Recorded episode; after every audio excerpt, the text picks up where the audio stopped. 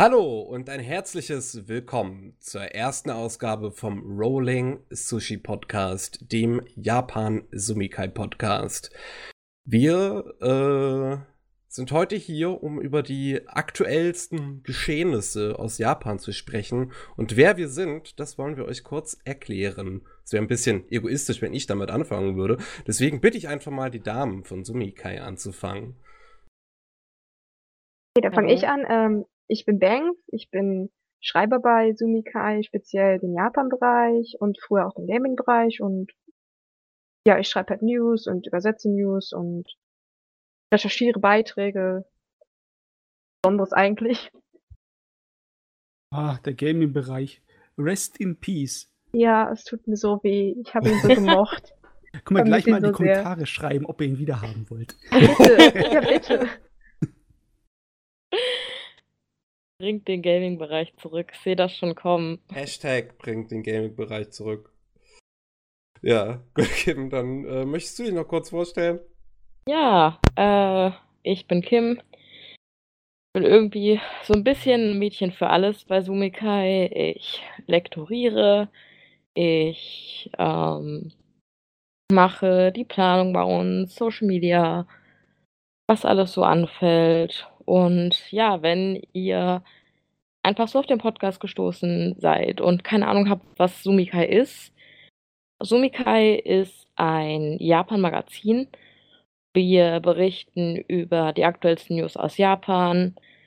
Wir schreiben auch längere Artikel ab und zu über Japans Tour, über Reisetipps, alles, was uns so einfällt. Wir haben einen Popkulturbereich mit Anime und Manga, wo wir auch News veröffentlichen und Rezensionen, auch Kommentare, beispielsweise über Anime-Publisher hier in Deutschland. Und ähm, ähm, sind einfach Leute, die sich für Japan interessieren und die gerne andere darüber informieren wollen und natürlich auch unterhalten wollen. Oh, Backe. Sumikai wirkt so seriös. Was machen wir da überhaupt hier, Mickey?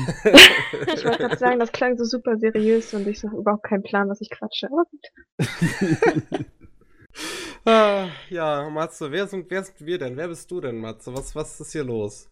Uh, ich bin äh, beim lieben Anime Slam, ein kleiner YouTube-Kanal und eigene Webseite, die generell nur über die Medienkultur aus Japan schwatzt, nur über die Zeichnungen und Comics und allen möglichen Kram darüber. Und du sie jetzt gerade Comics genannt? Chinesische hey. Comics. die Japaner sagen auch Comics zu ihren Geräten. Ne? Ich muss mich unbedingt, also ich muss da nicht unbedingt einen großen Unterschied machen zwischen Manga oder anderen Comics. Gezeichnete, serielle, unterhaltsame Geschichten sind mir alle willkommen. Gibt mir in die intravenöse Vene rein. Nein, ich habe die Aufgabe des alten Sacks da drüben bei dem Ding. Ich bin äh, zuständig dafür, immer zu meckern, was die jungen Leute von heute doch keinen Geschmack haben, was Anime angeht. Hm? Und ich habe ein bisschen Japanisch studiert, so sehr, dass es mir schon genug zu Kopf gestiegen ist, dass ich hier rumlaufe mit meinem Halbwissen und meine, ich wüsste Bescheid über Japan. Manchmal stimmt es sogar, was ich wage. Manchmal stimmt es sogar, was ich von mir gebe. Das ist der Wahnsinn. Der Mickey. Ja, das ja, kann ich bestätigen. Kannst bestätigen. Also ich, zumindest glaube ich dann, dass es stimmt, wenn du es sagst. das, das, ist meine Machtposition, die ich dort da der Inhalte. Ja? Es könnte alles wahr sein, was ich von mir gebe. Aber hier, Miki, unsere Chefredakteurin bei Anime Slam, ist äh, ein kleines bisschen bodenständiger als der alte Sack hier. okay. Das ist, das ist, eine seltsame Aussage, okay. Äh, ja, ich bin äh, die Frau für alles bei Anime Slam. Ich bin Miki und wenn ich Frau sage, dann meine ich es auch, auch wenn ihr das vielleicht an meiner Stimme nicht so raushört. Und ähm, ja, wie gesagt, ich mache da alles auf Anime Slam. Wir machen da Podcasts, wir machen da Videos, Essays, Reviews, alles Mögliche irgendwie. Und äh, ich mache das jetzt seit mittlerweile fast fünf Jahren. Im Mai sind es dann fünf Jahre, die ich das hier mache. Und ja, Matze hat schon gesagt, wir reden da über Anime, Manga, über alles, was so aus Japan kommt, beziehungsweise Manchmal auch so aus Korea, manchmal auch so Sachen wie Castlevania. Immer, immer, immer das, was man eigentlich auch als Anime bezeichnen könnte. Ja, Hallo. oder was irgendwie verwandt ist damit, ne? Ja. Natürlich reden wir dann auch über so bisschen was, wenn in japanischen wirtschaftlichen Vorkommnisse, solange sie die Medienwelt betreffen. Also es ist nicht so, dass wir die ganze Zeit unseriös sind. Glaube ich zumindest nicht. Nur den Großteil der Zeit. Ja, nur den Großteil der Zeit. Ja. Ah, Gut. Japan. Ja, Ah, Japan. ich vermisse es. Ich vermisse es. Ja, Mrs., Japan. hast du, hast du da zufällig vor, demnächst mal wieder hinzureisen? Ich habe nicht das Geld im Moment. Same. Das, ähm, das könnte sich ändern im Laufe des Jahres, aber das kann ich jetzt noch nicht absehen. Absolut nicht. Es ist lange her, seit ich drüben war. Aber ich kann mich noch erinnern, es war, einfach, es war richtig einfach. Klar, die Universität hat geholfen beim Auslandssemester, aber im Endeffekt musst du ja nur nach Japan rüberfliegen. Die stempelt dir deinen äh, Pass ab und du darfst 90 Tage da rumrennen, wie du möchtest. Du kannst gleich auf 180 Tage verlängern, wenn du einfach da aufs Amt gehst. Das ist im Endeffekt als Deutscher in Japan hast du es da richtig gut. Ne, mal als Touri rüberzugehen, ist nur teuer. Hättest du vielleicht Interesse daran, in diesen 90 Tagen irgendwann mal beim neuen Naruto Boruto Themenpark vorbeizuschauen? Oh, das ist so eine Sache. Ne? Als ich das erste Mal von gehört habe, habe ich gedacht, die ziehen das hoch wie dieses Ninja-Dorf in Iga. Da war ich nämlich schon mal. Aber das Hm. Ninja-Dorf in Iga ist eher aufgezogen wie eine Art von Museum mit so ein kleines bisschen ähm, Show, die die Leute da abziehen. Äh, so ein paar Schauspieler und Akrobaten und Ninjas, in Anführungszeichen, äh, für die jungen Leute und für die Kids. Aber das scheint ja eher was ganz anderes zu sein. Das scheint ja ein ziemlich involvierter äh, Abenteuer-Themenpark zu sein. Ne? So ein bisschen. Also, ähm, ich schaue mir gerade die ganze Zeit nebenbei äh, immer noch Videos dazu an, weil ich halt einen Eindruck davon bekommen möchte, was das ist. Das ist, also wie gesagt, das ist äh, ein Naruto Boruto Themenpark. Sh- Shinobu Sato ist, ist der Untertitel quasi, der ähm, Teil ist eines, eines bereits bestehenden Parks, der auf Cryon Shinchan basiert, aber wo halt auch immer wieder Events zu anderen bekannten Anime und Manga stattfinden. Wie halt mit aktuell auch zu äh, Phoenix von Osamu Tezuka. Das kapiere ich nicht so hundertprozentig. Ne? Ich meine, dass, Shin, dass Shinchan zum Beispiel da ist, das macht Sinn, okay. Shinchan ist seit Ewigkeiten im Japanischen unterwegs und die Kids, wenn man einen Themenpark mitnimmt und Shinchan ist dabei, okay, wunderbar. Aber was haben, was haben die Kids mit Phoenix anzufangen? Das ist erstens mal eine ziemlich Das alte ist, und dann ist, ist vielleicht was für die Erwachsenen, so da in, dann im Park gehen. So. Die, die, die Kinder, die spielen mit Naruto und, und die Erwachsenen, die haben äh, den Phoenix, den sie sich angucken können. Du meinst, die philosophieren dann über die Schwierigkeit des Seins. Ja. Was. Das Ich macht mein- man doch so in Themenparks. ja, definitiv. Besonders in dem Themenpark, wo du da so äh, Mini-Attraktionen durchläufst, äh, die im Endeffekt so eine Art von Labyrinth sind oder Trainingsparcours für Ninjas. Äh, Ja, es, es, es klingt alles spektakulärer, als Ja? es ist. Also Okay. wirklich. Es, ist, es, es, es sind eben schon, ich habe es schon in unserer Vorbesprechung zu diesem Podcast gesagt, es wirkt auf mich alles viel eher wie so eine äh, Spielecke von einem McDonalds. Es ist alles sehr klein. Es äh, alles so, so, so ein bisschen auf einem Haufen. Da sind ganz coole Gimmicks so dabei. Also die Leute, die da irgendwie durch diese Labyrinthe gehen, die finden dann da drin irgendwelche Schriftrollen und so, wo anscheinend irgendein Naruto-Kram draufsteht. Ich habe leider keine Ahnung von Naruto, muss ich hier an der Stelle zugeben. Aber die kriegen da auch eine Karte von diesem Gebiet, kriegen die auch in so eine Schriftrolle, die, die so voll, äh, die, die aussieht als Naruto, äh, aus Naruto und da sind ganz viele Statuen und äh, also, also die haben sich da viel Mühe gegeben für die ganze Inszenierung definitiv, aber da sind jetzt keine wirklichen Attraktionen. Also du hast da so einen kleinen Markt, wo du so äh, Essen aus der Show essen kannst und du hast halt wirklich sehr kleine Kletter, also ich möchte sie nicht mal richtig Parcours nennen, halt sehr kleine Kletterattraktionen. Also- naja, vielleicht Hm. ist die Zielgruppe ja auch sehr klein. Ich kann mir gut vorstellen, dass das eher für Kinder gedacht ist als für Erwachsene. Ich meine, Naruto hat ja natürlich, äh, was ich auch immer noch beeindruckend finde, Fans in allen Altersgruppen. Ähm, Ja, Das hier heißt ja auch Naruto und Boruto und ich glaube gerade Boruto sagen, ist ja auch gerade dazu gedacht, äh, viele neue, kleine äh, äh, Zuschauer in das Franchise zu bringen. Die Jüngeren, ne?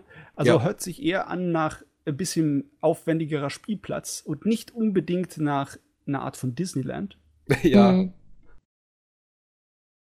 Aber gut, äh, ein. Dementsprechend äh, ist es zumindest nicht so teuer, muss ich mal, muss man gerade mal zumindest noch dazu sagen. Also der Eintritt kostet für Erwachsene 3300 Yen, das sind ungefähr 26 Euro, und für Kinder sind es äh, 1800 Yen, das sind 14, 20 Euro, das geht. Also da habe ich schon einiges teureres hier in Deutschland erlebt. definitiv.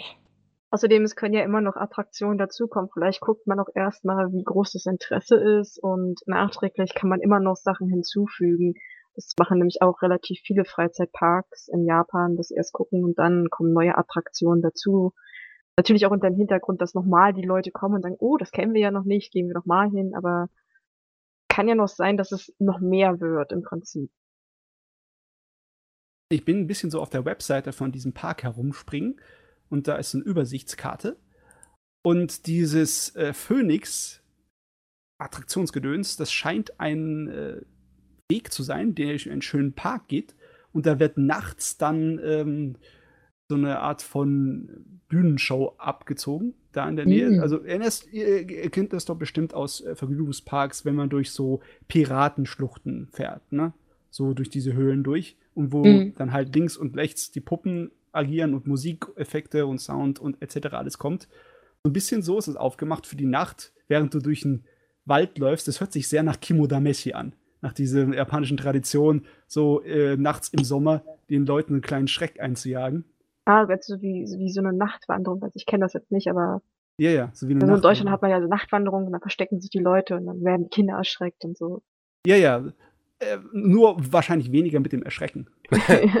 Wer Also weiß. ich, Wer ich kenne. Nachtwanderungen nur so. Wir hatten das früher mal so ein Ferienlager und dann haben sich die Erwachsenen versteckt und die kleinen Kinder erschreckt. Das war sehr lustig. Für die Kinder Ja. weniger, aber Im Nachhinein. im Nachhinein. Nee, die Japaner leben den Kram, die machen das in den Schulen äh, auch gerne. Das ist auch etwas für das jugendlichere Publikum wahrscheinlich interessant, aber ich weiß nicht, warum sie dazu Phoenix genommen haben. Hätten sie doch gleich irgend so eine Horrorserie, so eine Zombie-Serie aus der jetzigen Zeit nehmen sollen. Oder sowas wie GGG no Kitaro. Das wäre Ja, perfekt. also- Das wäre vor allem für Kinder auch gut, weil die das auch kennen. Was ich immer ein bisschen skurril finde, weil die Monster ja doch schon, also die Yokai ja ziemlich gruselig sind, aber da hätten beide Seiten was davon, finde ich.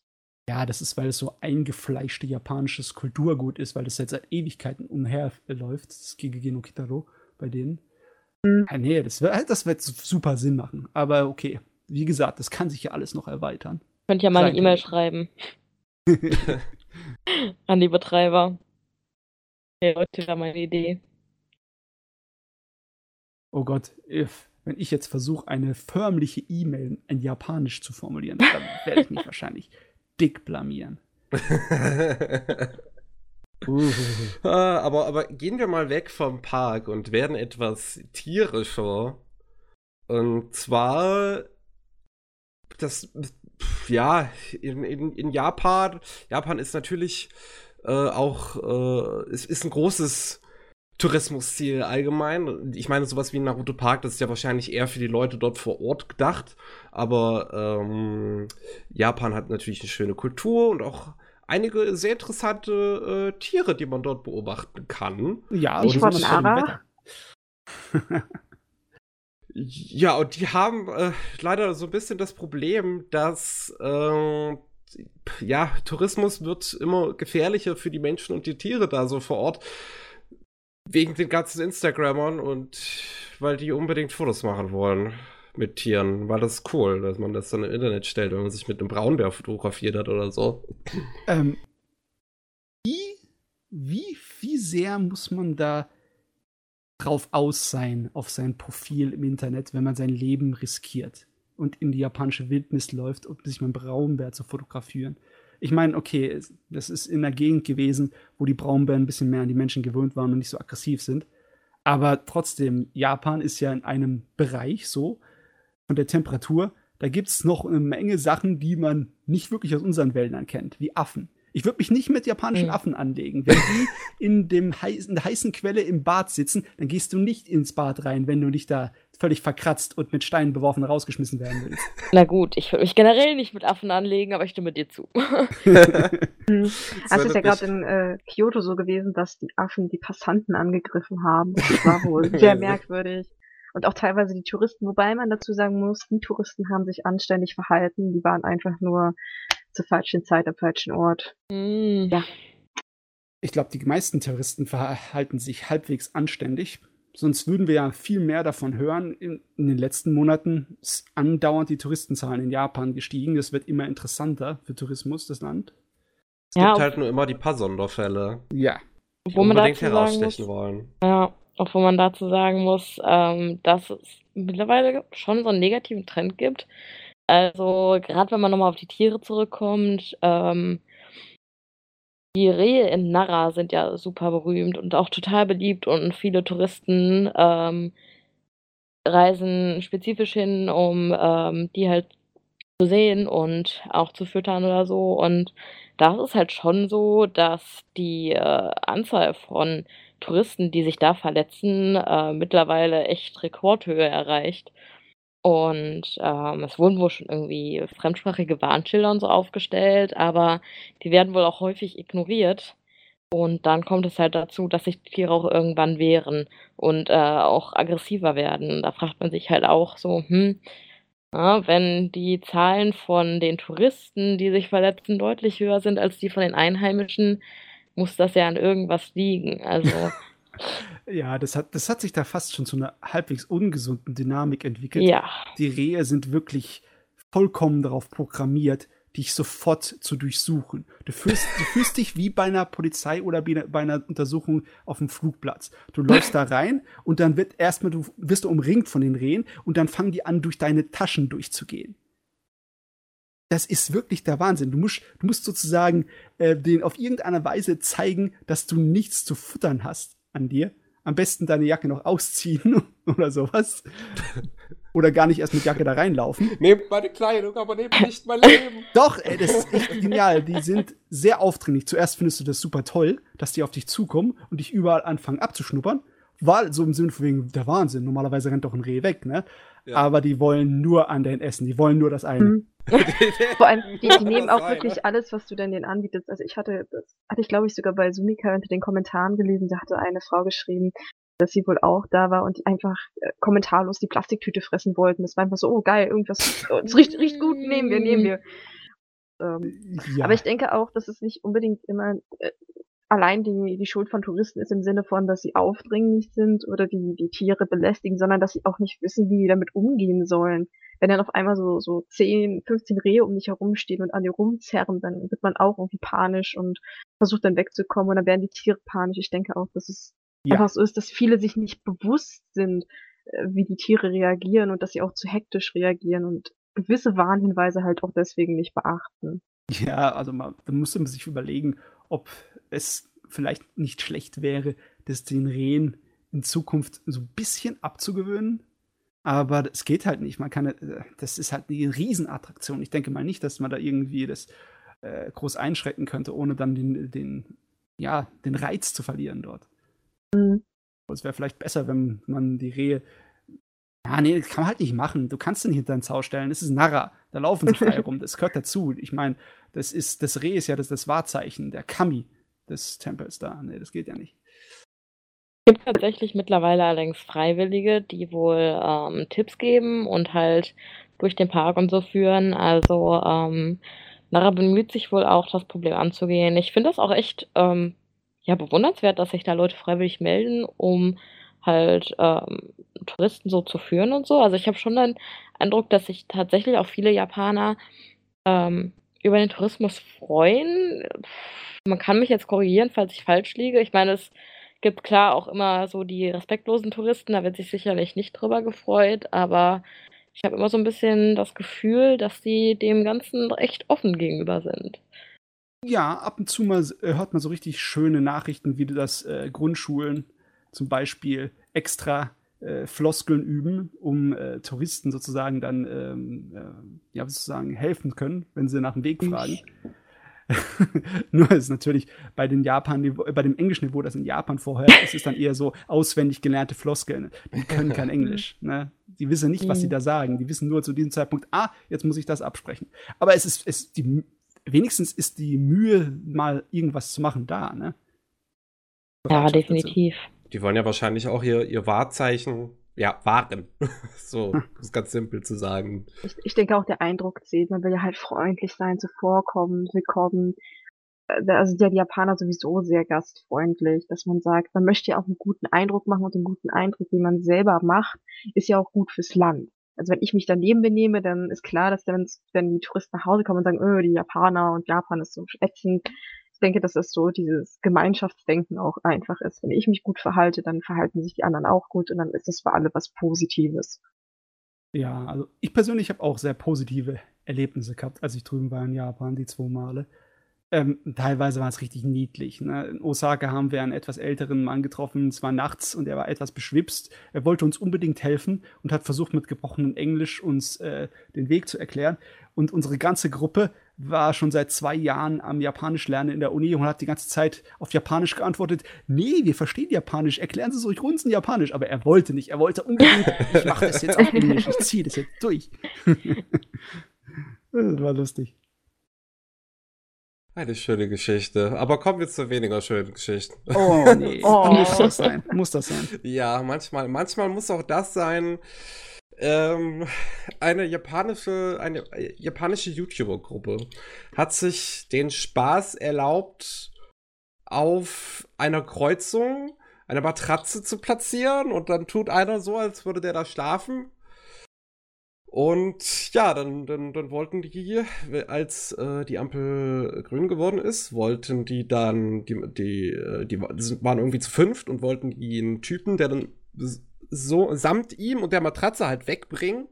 Und einer ist dann hingefallen und dann haben die dann die Straße aufgehalten und alles Mögliche. Ah ja, war nicht so geil. Ähm, Zuerst, als ich davon gelesen habe, habe ich gedacht, das ist irgendwie so eine freche kleine Kunstaktion. Aber nee, es war einfach nur zum Spaß an der Freund so ein jugendlicher Streich für die YouTube-Videos, damit Ja. die Leute da draufklicken. Und äh, das Krasse halt daran ist, dass sie es in einer richtig, richtig großen und schwer, ähm, ja, mit einer Menge Verkehr belegten Kreuzung in Tokio, in der Innenstadt gemacht haben. In Ja. Shibuya muss man dazu noch sagen. Ne? Ah, das ja. ist halt. ist das nicht dann sogar diese, diese, diese Kreuzung, die man ständig in, in Anime und Ja. so sieht? Ja, ja, die Mhm. ganz große da. Das ist so meine Güte. Also froh, dass da nichts weiter passiert ist, muss man Ja. da sein. Ja, es, ich, ich gucke mir ich, das Video gerade nochmal nebenbei und das ist einfach so, so, so bescheuert. Es ist auch einfach nicht lustig. Ich verstehe nicht, was die sich dabei gedacht haben. Ich meine, wenn das, jetzt sagen wir mal so, wenn das hundertprozentig funktioniert hätte, ne? Und Mhm. der da mal kurz getan hat, als hätte er ein Nickerchen gemacht und dann kommen von der Seite seine Kollegen so ratzfatz, nehmen ihn auf und laufen ratzfatz weiter, dann hätten die Leute vielleicht drüber gelacht und okay, ja, fein, hat der nett kleinen Gag Äh, gemacht. vielleicht kurz geschmunzelt, aber auch, ich finde an sich da den Gag auch schon irgendwie ein bisschen lame. Das Skurrile daran ist, dass es nicht der erste Vorfall war. Okay. dieser Art. Und zwar, ich glaube, es war letztes Jahr, ich bin mir nicht sicher, da ist es auf der, äh, wie hieß die, Hayukuman-Ben-Kreuzung in Kyoto passiert. Und da hatten sich äh, Studenten, bin ich sicher, Studenten auch absichtlich auf die Kreuzung gesetzt und dort gefrühstückt. Oh, Und äh, die waren aber so flott, äh, als die Polizei dann kam, haben die auch schnell ihren Tisch da mitgenommen und ihr Essen und dann sind die abgehauen. Ich glaube, die wurden später erwischt, ein, zwei Jungs. Aber äh, das fand, man war auch sich halt so ein bisschen unsicher, sollte das jetzt auch irgendwie ein Statement sein oder wollte man lustig sein?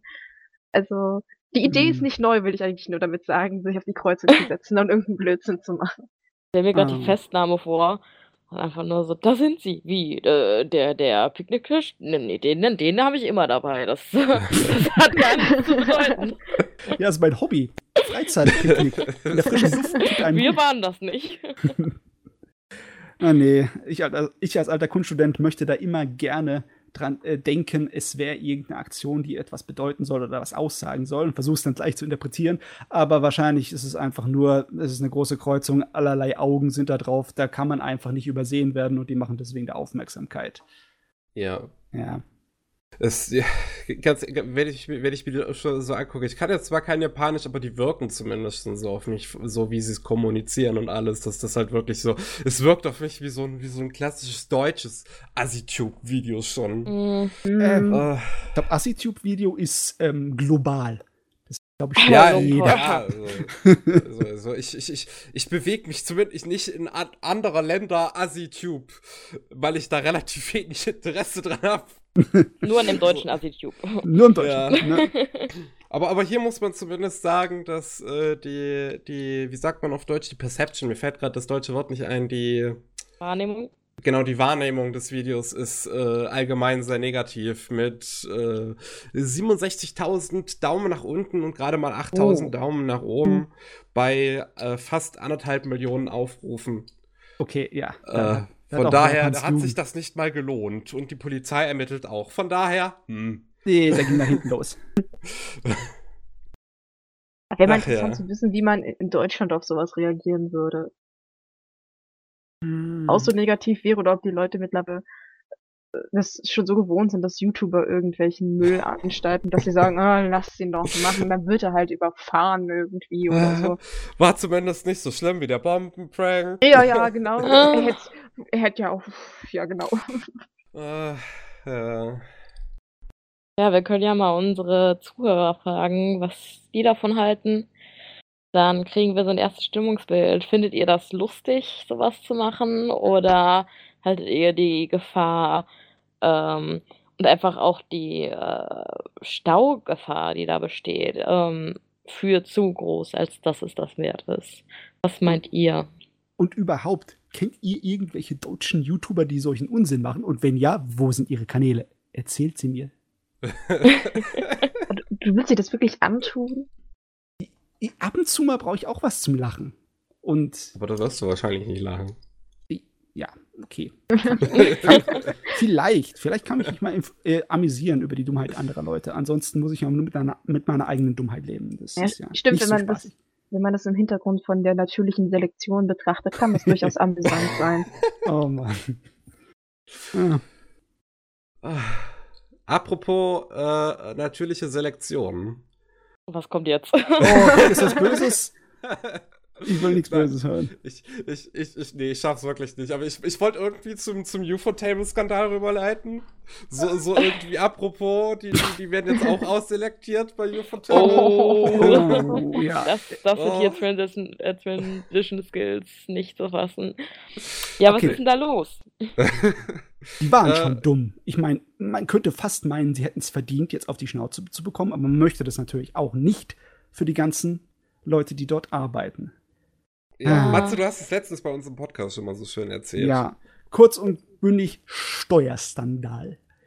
Und zwar zuerst ist es so gewesen, dass einer der Mitbegründer von der Produktionsfirma Ufotable, großer Name in Sachen Anime, ähm, von Veruntreibung und Steuerhinterziehung irgendwie so untersucht wurde von der Polizei. Aber bisher gab es keinerlei, ja, wie soll ich sagen, Anklagen. Es ist also alles noch im Verdachtsbereich und laufende, ja, laufende Untersuchungen. Ähm, und die ganze Firma wurde dann von der Polizei untersucht und es sieht auf den ersten Blick gar nicht schön aus. Die haben angeblich auch eine ganze Menge Steuern nachzuzahlen und kein geringer Betrag. Hm. Und Äh, wie viel sind es? 400 Millionen Yen. ja, also Oh. das ist nicht so Das ordentlich. Ja. Und dann, was noch schlimmer ist, es besteht der Verdacht, dass sie sich an äh, Wohltätigkeitsspenden ähm, veruntreut haben. Vom äh, Oh. großen Erdbeben 2011 auch. noch. Das geht halt gar nicht. Ne? Ui, ui, also, ui. Also ich meine, okay, es, der Beda Verdacht besteht noch, ist irgendwie keinerlei Beweise, Anklagen, Mhm. gar nichts. Aber allein, dass sowas in die äh, Schlagzeilen kommt, das ist ein Schlag in die Magengrube für eine Firma. Das ist ja ne, äh, absolut. Uh. ja.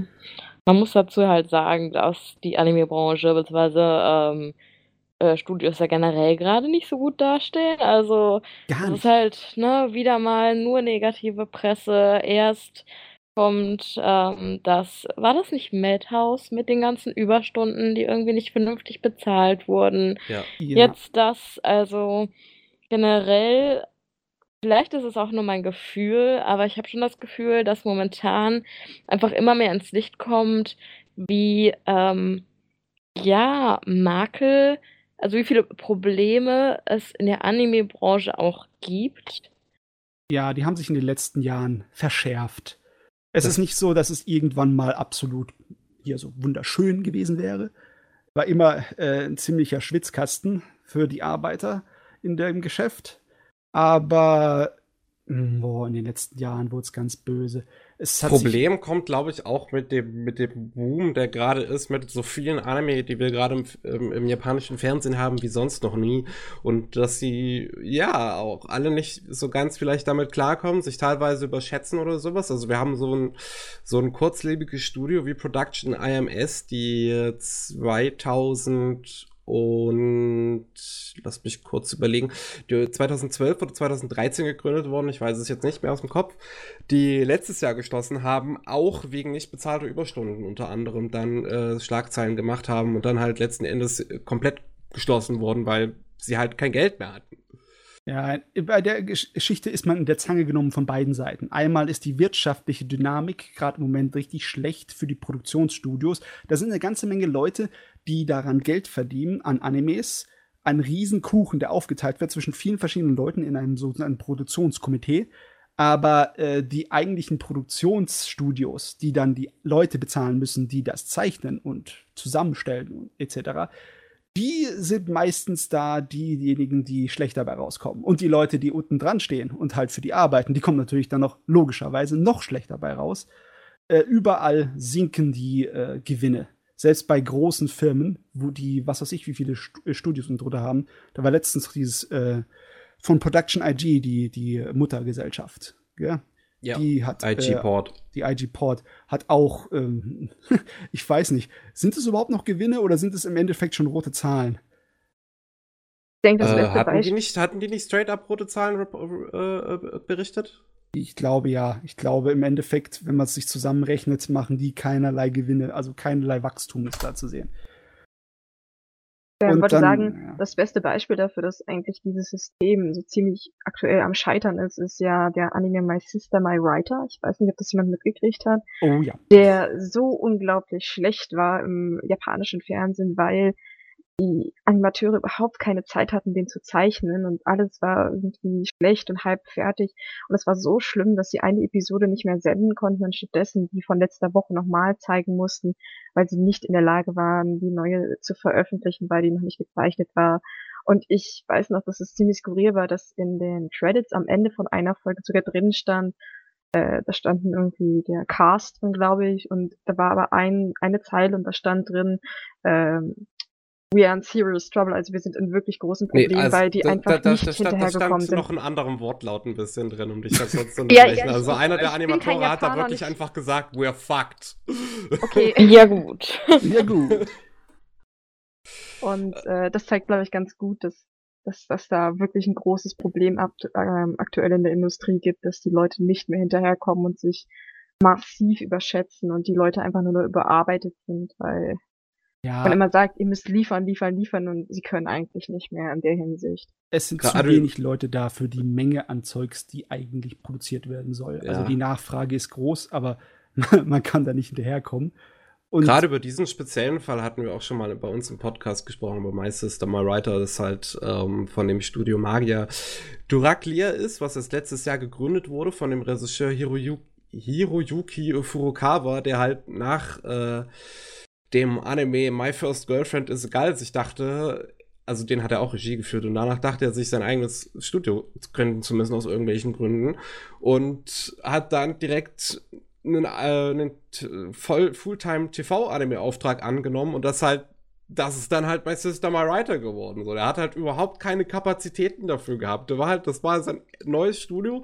Das ist sein erster Anime. Oder der hat sich komplett überschätzt. Mhm. Ja. Es man muss halt. Ja, sorry. Es ist halt leider auch so, dass man da nicht einfach so mal gleich mal, komm, wir stellen einfach mal ein paar viele neue Leute ein. Ne? Es ist halt auch nicht so attraktiv, der, der Arbeitsbereich, weil es ein, ja, ein armseliges Hungergeld dafür gibt am Anfang. Ja, es, das, das, das haben wir ja auch hier in unseren Nachrichten, ja. dass Animatoren und äh, ja, andere so in so, so in dem Bereich, so Background Artists und, und, und was, was nicht sonst noch. äh, da äh, es halt nicht so gut haben. Also wir, wir, wir reden hier von, von äh, äh, Ungefähr 700 Euro im Monat, das muss man sich mal vorstellen, für Berufsanfänger. Also, Und dann musst du natürlich noch im Ballungszentrum Tokio leben. ja, Das ist teuer. Da kann man sich nicht vorstellen, wie unsere Großstädte dagegen abschneiden. Äh, vom Lebensunterhalt, von der Miete her ist es schon teuer genug, aber bist du mal in Japan einkaufen gegangen fürs Essen? Iui, da tust du aber nochmal die Hälfte drauflegen von dem, was du bei uns bezahlst. Also, das ist, die, die versuchen sich dann mit äh, Leitungswasser, Reis und Nudeln über Wasser zu halten. Weißt du? Dieses dämliche Stereotypen-Romantikbild, das ist da wirklich da. Die haben einfach nicht das Geld zum Essen. Ja Viele wohnen ja ja auch viele. zusammen, weil sie sich keine Wohnräume leisten können. Dann wohnen Ja. sie ja zu fünft in so einer Zwei-Zimmer-Wohnung. Das ist ziemlich und bleiben direkt teilweise. halt über Nacht im Studio, weil sie, Oder weil es so, lohnt ja. sich erst gar nicht nach Hause zu gehen. Ein Problem dabei ist auch, dass das in gewisser Weise sozial geächtet wird, wenn du nicht deinen Lebensunterhalt einfach nur aus deiner Arbeit bestreiten kannst, sondern von zu Hause unterstützt werden musst. Was sehr viele von diesen Anfängern in dem Bereich machen müssen. Ohne Geld von Mutti und Vati von zu Hause könnten die nicht überleben. Und das Problem ist, es halt stigmatisiert. Ne? Im Sinne von wegen, wenn du noch angewiesen bist auf finanzielle Unterstützung der Eltern, dann bist du noch kein vollwertiges Mitglied der Arbeitsgesellschaft. Und das hilft natürlich auch nicht, den Leuten irgendwie zu sagen, ich fange jetzt damit an und ich kann stolz darauf sein, dass ich bei meinen großen Vorbildern mitzeichne. Nee, die Gesellschaft denkt dann, was machst du für einen Unsinn? Ne, du hast es ja überhaupt vergeigt. Du musst ja von Mutti und Vati noch durchgezogen werden durch deinen Lebensunterhalt. Das geht ja gar nicht. Ugh.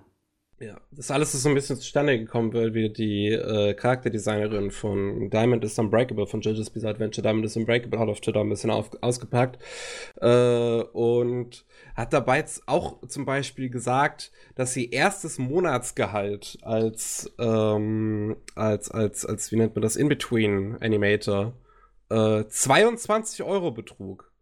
Monatsgehalt. Ähm, 2800 Yen. Ich weiß nicht, zu welcher Gehalt. Zeit das gewesen sein soll. Ich, nee, nee, ich glaube, das ist kein Gehalt, sondern einfach nur Kaffeegeld. Ja, so ziemlich schon.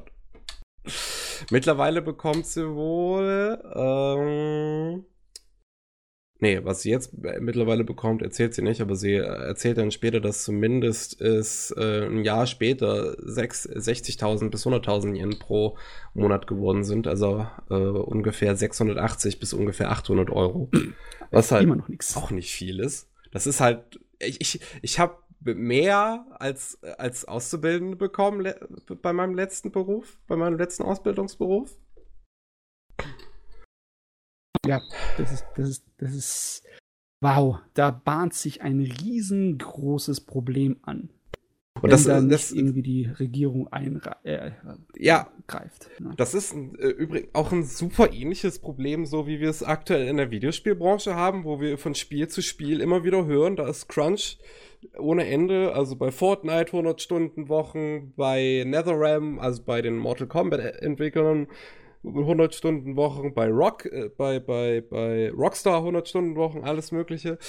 Äh, abs absolut furchtbar. Und, und hier halt in der Anime-Industrie ist es halt kein Stück anders. Ich meine, allgemein ist die japanische äh, äh, Arbeitsgesellschaft, gerade auch im, im Office-Bereich, halt die Hölle so ziemlich. Definitiv. Und ähm, gerade auch bei Anime gibt's halt da so diese, diese, also auch bei Anime und Videospielen gibt's da so diesen, äh, diese Ansicht, als muss man das halt am Anfang für so wenig Geld machen, weil man macht das ja aus Leidenschaft. Mhm. Ah, Man will ja unbedingt Animator werden und deswegen kein Geld kriegen. so, es ist, ist halt totaler Bullshit, weil du kannst halt, wenn du, wenn du dir gerade so, so, so gerade so um dein Überleben überhaupt kämpfen kannst, dann hast du wahrscheinlich nicht unbedingt die Energie, dich jetzt auch noch auf deinen Job zu konzentrieren, mit dem du überhaupt erst gerade so um dein Überleben kämpfst. Also es ist halt ein Höllenkreis. Ich denke auch, dass das so, so, so romantisiert wird, halt noch immer in, in der Popkultur, vor allem in Japan. Da gibt's ja halt auch Anime-Serien, das ist halt süß, wenn der Protagonist dann über Nacht arbeitet und unterm Tisch schläft und Ja, das hat man Äh, immer wieder. genau wie ähm, New Game zum Beispiel, da, da die Protagonistin bleibt dann auch über Nacht, um das Spiel fertig zu entwickeln und das ist total toll und cool und Ja. äh, die Problematik dahinter, die wird so richtig schön untergebuttert, so, so. Das ist kein Problem, das kann jeder machen, dann hast du halt eine Woche frei danach und dann ist alles wieder gut und das ist ziemlich schwierig, dass da immer noch so viel zu wenig gemacht wird und vor allem auch aufgeklärt, weil viele Japaner der Ansicht sind, sie müssen das so machen. Wird so von ihnen erwartet und Ja, aber gibt so keine langsam, andere Möglichkeit. so langsam breitet sich ja so das, das Bewusstsein aus in Japan auch, dass das ein Problem ist. Ich meine, in der letzten Zeit hat sich das gehäuft mit den äh, Leuten, die ausgepackt haben über die Probleme in der Industrie. Und es wird öfters angesprochen auf un unterschiedlichsten Foren und auch von ähm, ja, Gewerkschaften und den äh, zuständigen Ämtern für die japanische Animationsgesellschaften etc. Jetzt ist eigentlich nur die Hoffnung, dass da irgendwie mal Ziele gemacht werden, zumindest von der Regierung, das zu verbessern. In anderen Bereichen in ihrer äh, Arbeitsgesellschaft greift ja die Regierung ja auch ein. Ne? Die Regierung zum Beispiel will sich bemühen, in den nächsten Jahren ähm, bei hier der Quote von äh, Urlaub und äh, Kinderschaftsurlaub, ne? also Vaterschaftsurlaub und Mutterschaftsurlaub war zuzulegen, weil das ist, da ist, da ist gar nichts. Irgendwas war da eine Zahl, dass nur 5% von allen arbeitenden Vätern irgendwie äh, Vaterschaftsurlaub ähm, beanspruchen. 2017 oder so. Äh, Ne? warte, warte, ich muss kurz gucken. Ja, 2017, 5,14 Prozent. Das ist ja nix. Ist, Besonders äh, wenn man dann sich ansieht, wie die, ähm, wie viele Frauen mittlerweile eingestellt werden im öffentlichen Dienst in Japan. Das wächst ja von Jahr zu Jahr und dann, das sind dann Zahlen, die, äh, wenn dann über ein Drittel von den Leuten, die neu eingestellt wurden in einem Jahr, äh, die weibliche Belegschaft ist, dann ist das schon ein Riesenbrocken. Und wenn dann die Frau sagt, ich will meinen Job machen und äh, ich will nicht nur zu Hause sitzen und die Kinder hüten, dann, dann muss dann in irgendeiner Art und Weise die Regierung vielleicht auch eingreifen, dass der, der Vater Urlaub nimmt. Weil der Japaner an sich, der nimmt nicht gern Urlaub. Ich glaube, du bin- musst es vorschreiben. Ich bin allgemein sehr gespannt, ähm, wie das in Zukunft mit der Arbeitssituation in Japan aussieht. Ich meine, ähm, die haben ja noch mehr als wir sogar das Problem, ähm, dass die Gesellschaft ja auch total überaltert. Ähm, das heißt, Ja, die haben mit einem schweren Arbeitskräftemangel zu kämpfen, weswegen oder was ja auch unter anderem dazu geführt hat, dass jetzt viele Frauen auch ähm, oder viel mehr Frauen auch arbeiten gehen. Natürlich, klar, ähm, verändert sich in Japan genauso wie hier in Deutschland, dass immer mehr Frauen eben auch Karriere machen wollen. Ähm, aber das war halt auch unter anderem ein großer Grund, dass äh, Japan gesagt hat, nee, wir wollen weniger auf Ausländer setzen und mehr auf japanische Frauen, die halt bisher hauptsächlich zu Hause geblieben sind. Ähm, und ich meine, das ist natürlich zum einen, zum einen total vorteilhaft. Äh, andererseits fehlt halt auch die komplette Infrastruktur dafür. Ne? Also es gibt Ja. kaum Kitas, die früh genug anfangen, gerade halt für so Leute, die ähm, auch so im Servicebereich arbeiten. Das ist schon eine ganze Weile her, aber ich weiß, oh, ich weiß gar nicht mehr, welcher Flughafen das war, aber das fand ich ziemlich cool. Die haben letztendlich eine eigene Kinderbetreuung aufgemacht, ähm, weil es zu wenig Kitas gab, die ähm, früh genug aufgemacht haben für Stewardessen, ähm, damit die ihre Kinder dahin bringen können. Und letztendlich haben die das Problem dann selbst in die Hand genommen. Aber das kann natürlich nicht jedes Unternehmen so machen, ne? gerade die kleineren. Ich bin sehr gespannt, ähm, wie sich das in Japan entwickelt tatsächlich. Ah, oh, ich weiß nicht. Ich bin äh, vielleicht nicht die richtige Person, um das zu fragen, weil immer, wenn ich an die jetzige Regierung in Japan denke, dann knirsche ich ein bisschen mit den Zähnen. Ich weiß nicht, soll ich das überhaupt sagen? Ich mag den guten Abe nicht besonders. Oh, weißt du, was lustig ist? Ich glaube, das hatten wir, da haben wir gestern oder so drüber geschrieben. Das äh, passt da super gut, dass ähm, viele Japaner gar keine Erwartungen an den Premierminister haben. Okay, Ähm, okay. beziehungsweise halt nicht viel von ihm erwarten so ähm, und halt dementsprechend nicht viel Vertrauen in ihn haben so, aber sich auch irgendwie andererseits keine wirkliche Veränderung wünschen, So. Hm. was die aktuelle politische Situation angeht. Also das fand ich auch sehr, sehr interessant, so die Aussage. Ja, ne, halten vielleicht nicht unbedingt viel von ihm. Ne, wir erwarten jetzt nicht, dass er großartig was verändert, aber eigentlich wollen wir das auch gar nicht. Nicht mehr so gut, ne? Äh, ja, aber diese etwas träge, konservative äh, Einstellung der Japaner, die ist immer ein großes Problem. Ich hatte allerdings immer gedacht, dass das in der Realpolitik, dass dann im Endeffekt, wenn man sieht, dass Bewegung in die japanische Kultur reinkommt, egal welche Richtung die Regierung einschlägt, dass das im Endeffekt auch von der Gesellschaft dann selber kommt. Auch wenn es in Japan langsamer geht, auch wenn die keine Lust auf Veränderung haben, es kommt trotzdem irgendwann mal. Ne? Ich meine, äh, in Hokkaido geht das erste Transgender-Mitglied in die Präfekturversammlung, in die Politik. Ne? Die erste mhm. in der Geschichte von Japan. Das ist definitiv äh, Bewegung. Da würde die jetzige konservative und eher rechtsgerichtete Regierung nicht unbedingt von sich aus aktiv das fördern, aber es passiert trotzdem, weil es einfach, ja, die moderne Welt, so läuft's. Ich hatte eigentlich immer so gedacht, dass in Japan äh, ähm, es überhaupt nicht in, äh, ins Laufen kommen würde, ne? Weil mhm. die einfach diesen konservativen, äh, ja, generell das diese Einstellung haben in der japanischen Gesellschaft. Aber ist halt nicht so. Ist nur die ja. Regierung im Moment. Es, es, ich ich habe ja, ich habe mir das letztens so, so, so, so ein bisschen angeschaut oder so ein bisschen drüber nachgedacht, dass im Prinzip die äh, Sozialgesellschaft in Japan eigentlich relativ progressiv ist sogar.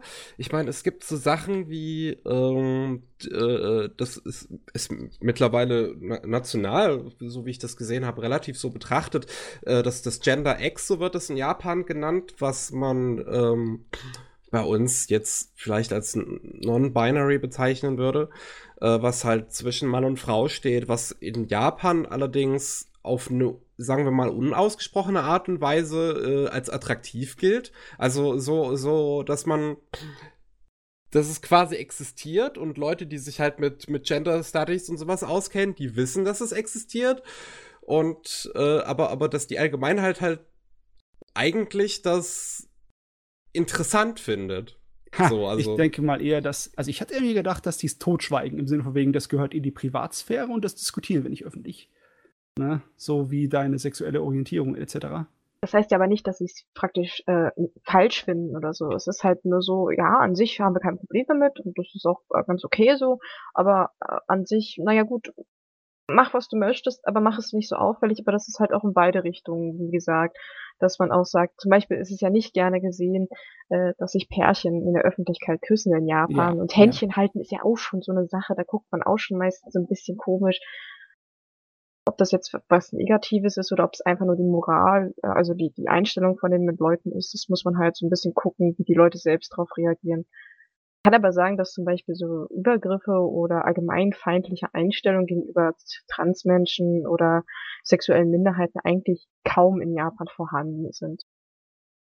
Hm, ja, ich habe auch nichts mitbekommen, als ich da drüben war. Okay, es war auch nur kurz, es waren nur acht Monate. Ich meine, da habe ich nicht unbedingt die Gelegenheit gehabt, äh, so viel von der ganzen Sozialschicht mitzubekommen. Aber in den Nachrichten hört man es öfters, dass da äh, Problemfälle immer wieder kommen. Ne? Problemfälle, dass die Leute diskriminiert werden, dass sie gemobbt werden, dass sie ihren Arbeitsplatz wechseln müssen oder dass sie von ihrer Schule oder Universität wechseln müssen Besonders wenn sie dann irgendwie nicht durch eigene Hand, sondern durch äh, Dritte äh, als irgendwie eine Minderheit geoutet werden. Ne? Das ist halt echt ein Problem. Ich denke, viele machen sich auch keine Gedanken, was für Folgen das für die Betroffenen hat. Gerade auch, ähm, wie es sich für sie anfühlt. Ich habe mal, ich weiß gar nicht mehr, wo das war, ich habe mal einen Post gesehen, den fand ich äh, irgendwie sehr äh, unterhaltsam auf seine eigene Art. Ähm, stand irgendwie drin, jeder Katzenliebhaber wird wissen, dass es was ganz anderes ist, wenn man von jemand anderem in eine Box gesetzt wird, als wenn man sich selbst in eine Box setzt. ähm, und das finde ich irgendwie sehr, sehr passend. Also ähm, ich denke schon, dass es auch für gerade sexuelle Minderheiten einen Unterschied macht, ob sie sich selbst halt outen, freiwillig oder ähm, ob das von anderen gemacht wird. Und tatsächlich führt das ja oft auch dann zu richtig psych äh, psychischen Problemen für ähm, diese Leute, die unfreiwillig geoutet wurden. Und ähm, manche nehmen sich sogar das Leben. Das muss man sich erst mal vorstellen. Ne? Da war ja Also- der Fall in Tokio mit dem Studenten, der zwangsgeoutet wurde und mm, es ist bestätigt, ob er sich wirklich das Leben genommen hat, sieht sehr danach aus, weil ähm, der Bericht war halt, dass er irgendwie eine Panikattacke gekriegt hatte während der Vorlesung, weil irgendwie was Mm. über ihn gesagt wurde und er ist dann verschwunden und man hat ihn kurz darauf später gefunden, wie er wo anscheinend vom Dach gestürzt ist. Ob er jetzt gesprungen ist oder ob es ein Unfall war, das kann man nicht sagen, aber es ist halt darauf zurückzuführen, dass er Gut, wenn man trotzdem von einem Dach stürzt, Unfall, ich finde es offensichtlich. Na, ich, Okay. ich, weiß, äh, ich weiß nicht, wie die Uni aussieht oder das Dach. Vielleicht äh, war er auch, ich meine, wenn man eine Panikattacke hat, denkt man nicht wirklich nach. Vielleicht wollte er frische Luft schnappen, hat sich übers Gelände gebeugt oder äh, wie gesagt, die, die Polizei konnte nicht genau sagen, ob es jetzt wirklich Selbstmord war oder ein Unfall. Und die Eltern haben aber tatsächlich dann geklagt und gesagt, äh, sie wollen, dass die Uni sich dafür entschuldigt und sie wollen Schadensersatz, weil es ist immerhin ihre Schuld, dass sie dafür gesorgt haben, dass er toxische Umfeld nicht verlassen durfte. Und Ja, zeigt man halt, wie, wie das Problem halt ist, weil die Uni sagt, oh, nee, eigentlich sind wir dafür ja nicht zuständig, aber andererseits hm, hätten wir ja doch was tun können und dass da auch so ein bisschen das Verständnis und Gefühl dafür einfach noch fehlt, dass die Leute sagen, ja, wir müssten da mehr tun, wir müssten mehr aufklären und ja, das dass es Problem nicht ist, gut ist. So. von der rechtlichen Seite her muss es ja Fall für Fall einzeln bearbeitet werden, weil es in Japan äh, kein direktes Gesetz gibt, das Genau. äh, die Leute vor Diskriminierung schützt, also sexuelle Minderheiten. Ja. Das Ja. ist natürlich ein riesengroßes Problem. Äh, da scheint sich Bewegung anzugeben. Da gibt es eine ganze Menge ähm, Anwälte, die sagen, ja, das fällt unter Strafrecht, ja, die Leute können angezeigt werden und wir verfolgen das, aber die müssen das halt für jeden Fall einzeln machen und komplett neu aufreißen. Also es wäre echt nütz nützlich, wenn das sich da durchsetzt, dass das im Gesetz verankert wird, grundgesetzmäßig. Aber es ist halt-. Ja, ist halt wieder das Problem natürlich die äh, konservative Regierung, Ja. wo eine Politikerin wie äh, ah, die eine Tusse der, LD, der LK LK, warte mal. LDP? LDP, LDP. genau. Die, äh, die bei dieser TV-Sendung vom Dragon Quest Composer war, der hat ja seine eigene TV-Show, der ist selber sehr rechts und der hat die da eingeladen. Ich versuche gerade ihren Namen herauszufinden. Ach, egal. Vielleicht andere Leute, die wissen, wa- was ich meine, wissen ihren Namen jetzt. Keine Ahnung. So, ich So. weiß nicht, worum es geht.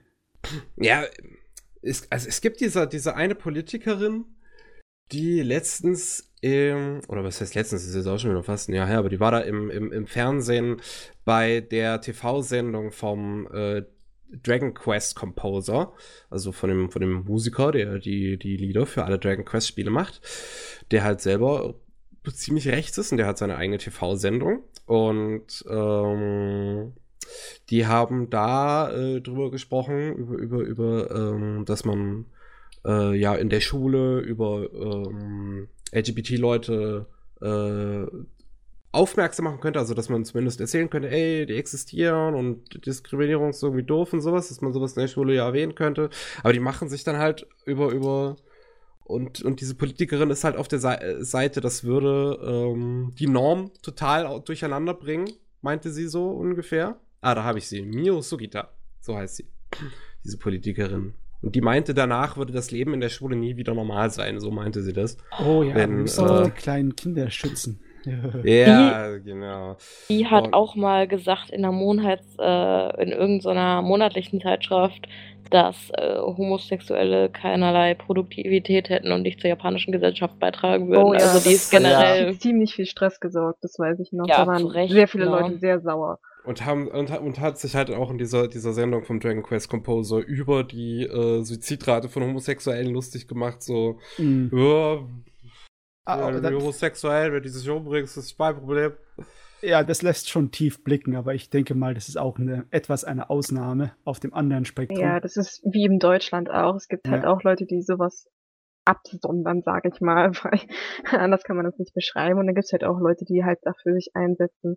Zum Beispiel, wir hatten ja vorhin über die ähm, äh, Abgeordnete an Hokkaido gesprochen, die erste Transabgeordnete, die setzt Ja. sich zum Beispiel massiv dafür ein und sagt, wir brauchen diese äh, Rechte, dass, ähm, dass man nicht ähm, gefeuert werden kann, bloß weil jemand zu sexuellen Minderheiten gehört und dieses Antidiskriminierungsgesetz und und die hat auch sehr viele Leute hinter sich, wie man ja sieht, weil sie ja doch mit sehr vielen Stimmen gewählt wurde.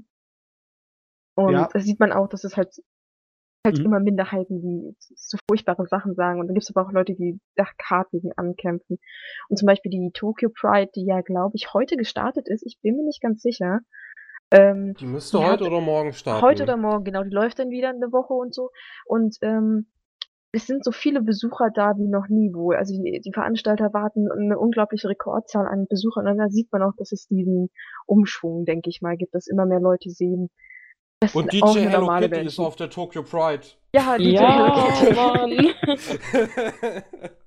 Ich sag, die macht wirklich gute Musik. Ich habe mir das echt mal angehört und das ist so so so zum äh, Techno Trance Dancen in einem Club ist das wirklich cool. Also hat man nicht alle Tage, dass DJ Hello Kitty irgendwelches Shit auflegt. Wir wurden nebenbei bemerkt nicht von DJ Hello Kitty gesponsert. Das möchten wir nur Ja. anmerken.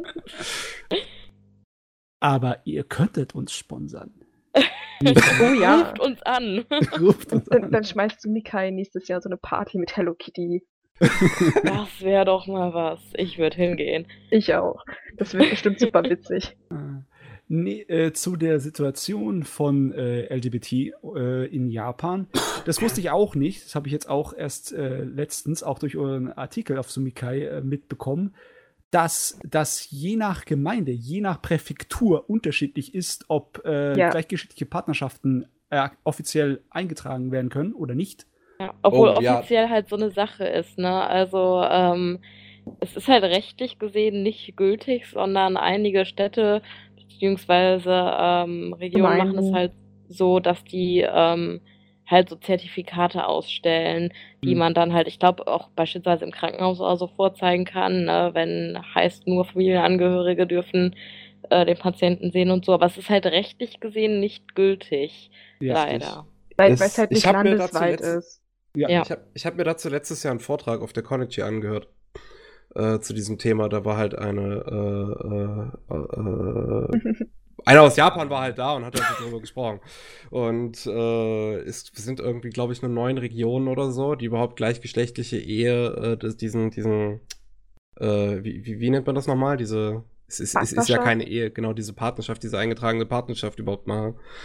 Und äh, ja, es ist halt, es ist halt schon, schon ziemlich heftig. Die haben da natürlich Probleme mit, mit, mit Adaption, mit Adoption und mit äh, allgemeinen äh, Eherechten, die halt anderen, die halt äh, heterosexuellen Paaren zugestehen und denen halt nicht, halt nu- nur mal sowas wie, wie dem, dem Partner im, im Krankenhaus besuchen oder irgendwie das Kind von der Kita abholen. So, sowas Ja. ist auch ein großes Problem.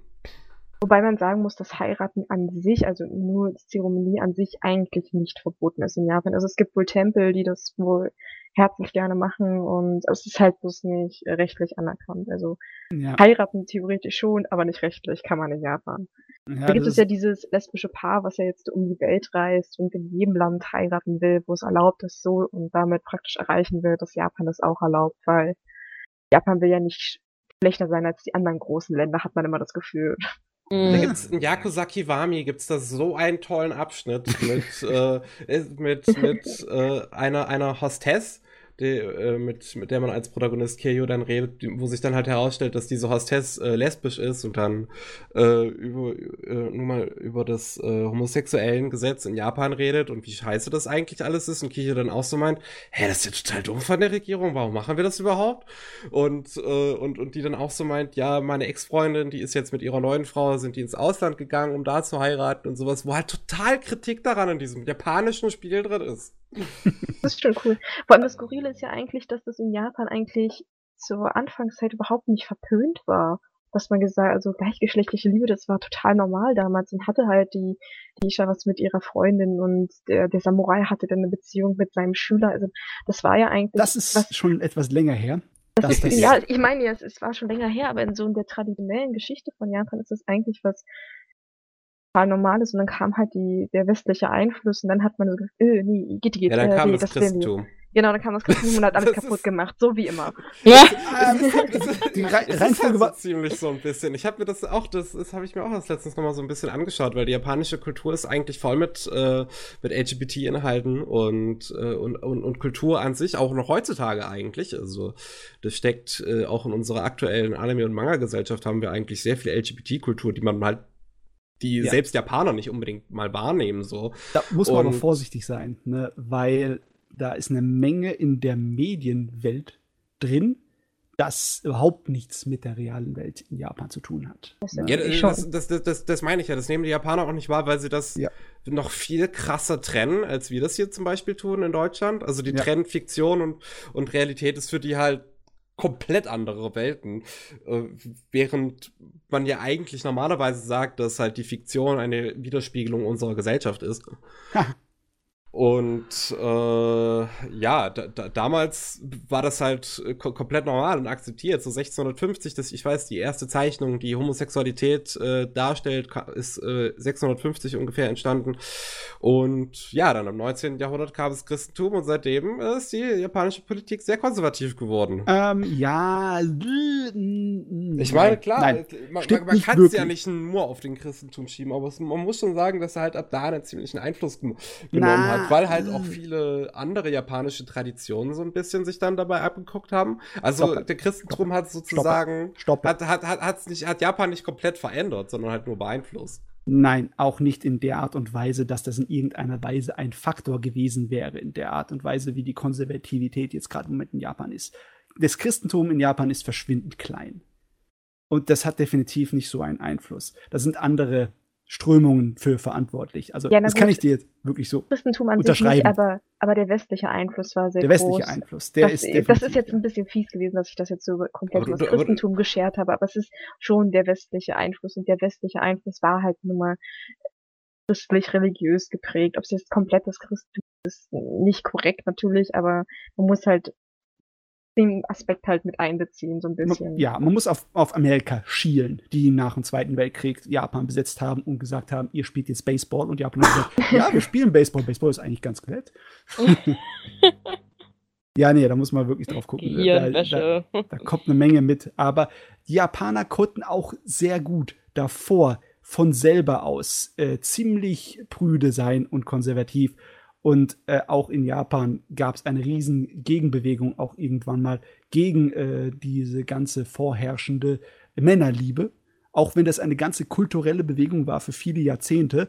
Und oh Mann, da lohnt sich ein Geschichtsbuch durchzulesen, das ist voll interessant. Ähm, ja, da ging es auch ja, hoch, ja, hoch und runter in der Edo-Zeit in Japan. Und da sind auch eine ganze Menge äh, sehr konservative Strömungen reingefressen. Also die Japaner können das auch ganz von alleine. das wollte ich Natürlich. nur das, so sagen. Ja, ja, ich meine, klar, aber die waren halt auch schon, auch schon zu dieser Zeit, wo Homosexualität noch, sagen wir mal, ein Ding war. Oder, oder, oder, oder schon, oder, oder wie auch immer man das jetzt formulieren möchte, halt damals, 17. Jahrhundert, war halt Japan dafür in anderen Aspekten auch schon super konservativ. Ja. Also was jetzt zum Beispiel die, die, die äh, Außenlandpolitik angeht, haben die ja die Grenzen ziemlich lange dicht gehabt. Ja, also die Immer können noch. beides. Sie können beides. Und deswegen kann man auch hoffen, heute für Progressivität in dem Bereich. Nur, wo soll es herkommen? Manchmal äh, kann man nur schwarz sch- malen, wenn man sich Japan anguckt und die Nachrichten manchmal. Das Ja. ist wirklich. Gilt genauso für Deutschland. Ich meine, äh, generell wird ja auch immer eher über Schlechtes berichtet als über Gutes. Niemand ähm, sagt so, hey Leute, heute haben sich ganz viele Menschen toll verhalten. Äh, verhalten ne? Ja, Sollte man vielleicht mal einführen. Ich wäre Das ist dafür. so- ähm, oh, das ist immer cool. Ah, wir haben Also ein so paar Nachrichten, Sachen doch. wo alles nicht nur über positive Sachen geht, so ein paar Katzenbabys, weiß ich nicht, Ja. Hundewelpen aus dem Feuer gerettet oder lass so so. eine Positivity-Kategorie bei Sumika einführen. Oh so, Leute. ja, wunderbar. Ja, können wir gleich machen hier. Ich meine, äh, die, die Ära, die Heise-Ära des alten Kaisers, ist, die Kaiserdevise ist ja zu Ende gegangen. Ne? Ja, Und Japan- oder Wird, wird ja. jetzt zu Ende gehen. 1. Mai, der neue Kaiser wird getront. Genau. Ha, das ist ewig her. Wie heißt die neue Ära nochmal? Ich habe sie gerade nicht. Reiva. Reva. Oder Reva, ich bin mir nicht sicher. Reva, ne?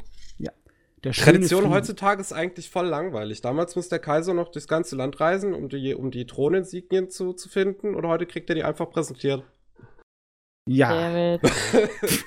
Naruhito, kannst du dich nicht mal ein bisschen mehr anstrengen? Meine Güte. So wirklich. Ah, die, die Japaner mögen ja ihre imperiale Familie. Die wissen ja da Bescheid. Ja. Es ist ähnlich wie in England mit der Königsfamilie da. Und ähm, da gibt es natürlich alle möglichen kleinen Feierlichkeiten, was Bahnunternehmen da irgendwelche Angebote äh, machen oder sonst was gibt's billiger. Es gibt aber auch verrückte Sachen. Es Wisst ihr, was mein Favorit ist? gibt- was? Die Heisei Luft in Dosen. Ich Finde ich feier klasse. das. Spaceballs lässt grüßen. Meine Also Güte. wirklich, äh, das ist doch mal eine kreative Idee, mit ähm, wortwörtlich nichts Geld zu machen.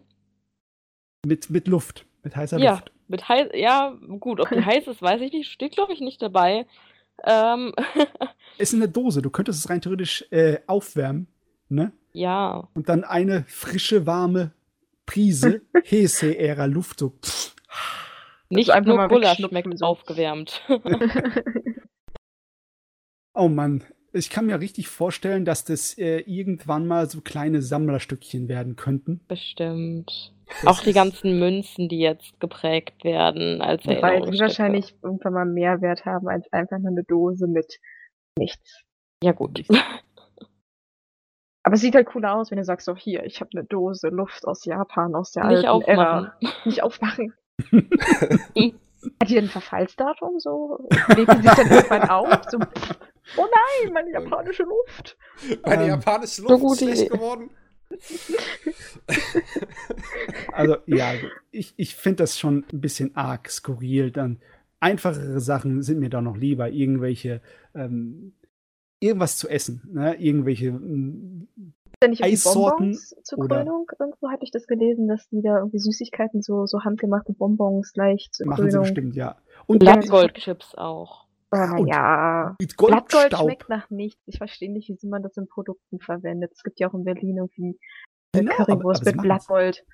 Warum? Die Japaner Die mögen das nicht. auch. Die haben jetzt Goldstaub auf ihre Fertignudeln drauf gemacht. Oh, ah ja, und oh, dann verkauft. fancy. Ende der Heise-Ära. Vor allem, wieso macht man das auf so Produkte, die eigentlich so total billig sind? Weißt du, dann futterst du deine Instant-Nudeln, streust du Gold raus und guckst dann so, ja, ich kann mir den geilen Shit leisten. Das ist doch irgendwie total Japan, oder? Ja, Instant-Nudeln ja. und aber Goldstaub drüber. Weil ich die ganzen Instant-Nudeln-Geschmackssorten super cool finde teilweise. Also ich könnte davon schon wahrscheinlich mein Leben lang leben. Die haben ja so viele Sorten. Ah, ich hab's, versuch's mir abzugewöhnen, weil nicht so gesund. Ja gut, das stimmt auch wieder. Aber als Student hat man nicht so viel Geld, da futtert man, was man kriegen kann. Wo ich sagen muss, ähm, ich finde, Japan ist auch so das Königreich der Produkte mit unglaublich vielen Geschmackssorten. Also man schaut sich mal KitKat an, ja. ne, aber Wobei, ähm, KitKat ist ja böse, dürfen wir ja nicht so drüber reden. dürfen wir nicht? Passiert? Dürfen die doch immer bei uns. Ach so.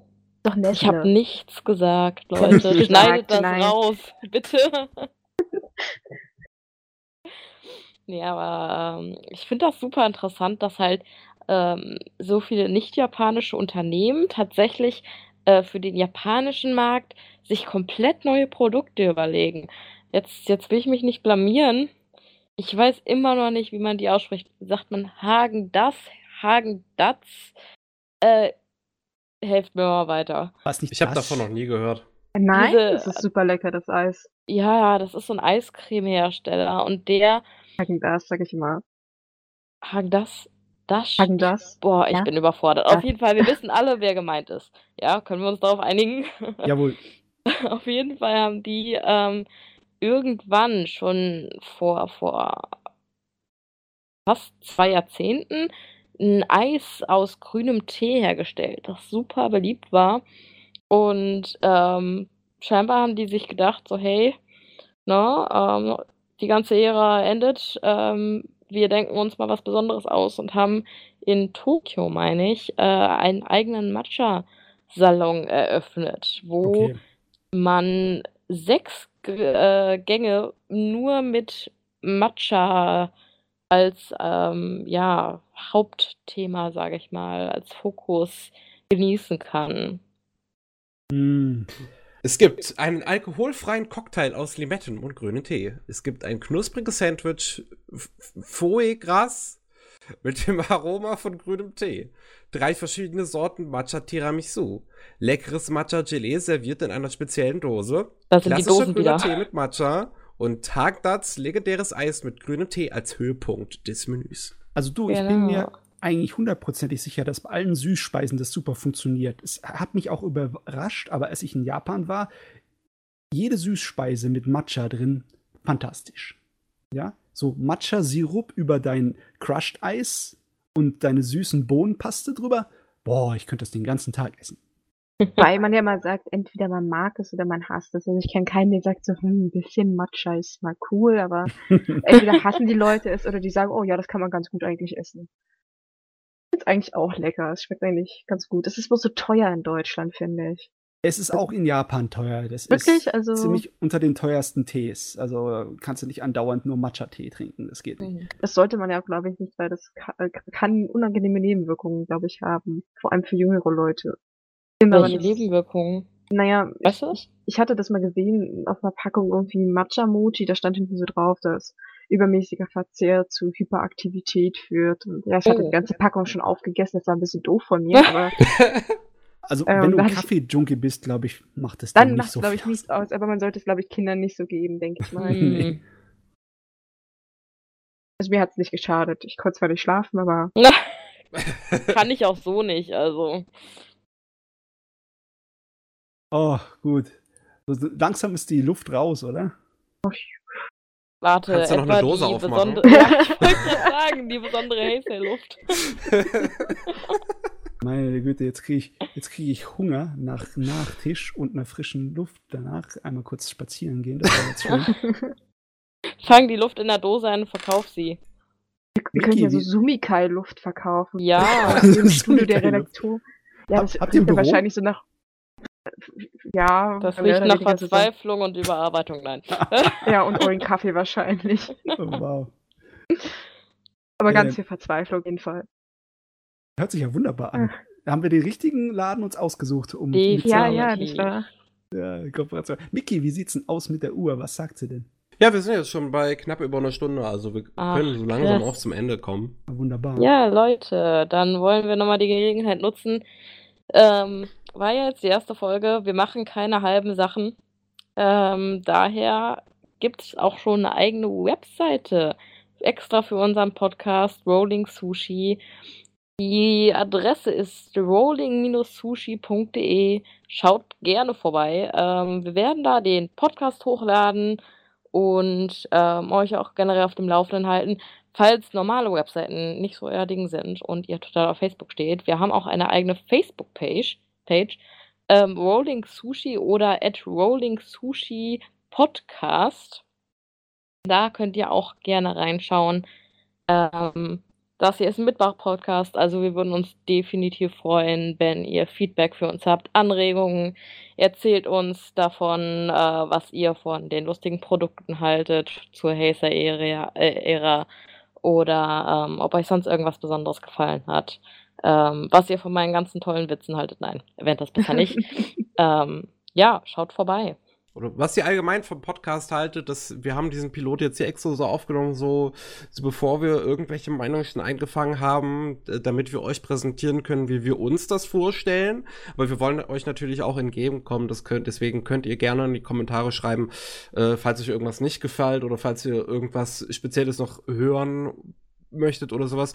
Äh, wir, wie gesagt, wir kommen euch da gerne entgegen. Ihr könnt da gerne noch Vorschläge äußern. Und ja. Besonders wünsche ich mir, dass ihr in die Kommentare schreibt, die Gamer-Ecke muss wiederkommen. Ah. Krieg ich nachher Oh, bestimmt sich Ärger, dass ich das freuen. angesprochen habe. ich kann den Ärger dann mit dir teilen. Oh ja, ja, ich, ich schleif dich denn mit. Das war das Standpauke hole ich für dich alleine ab, ne? Also so war das nicht abgemacht. Ach ja. Gut, dann würde ich sagen, war's das von der ersten Ausgabe vom Rolling Sushi Podcast, dem Japan-Podcast von Sumikai.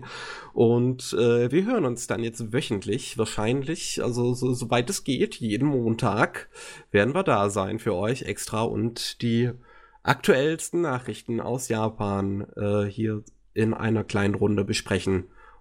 Und ja, wir hören uns. Jo, Wiedersehen.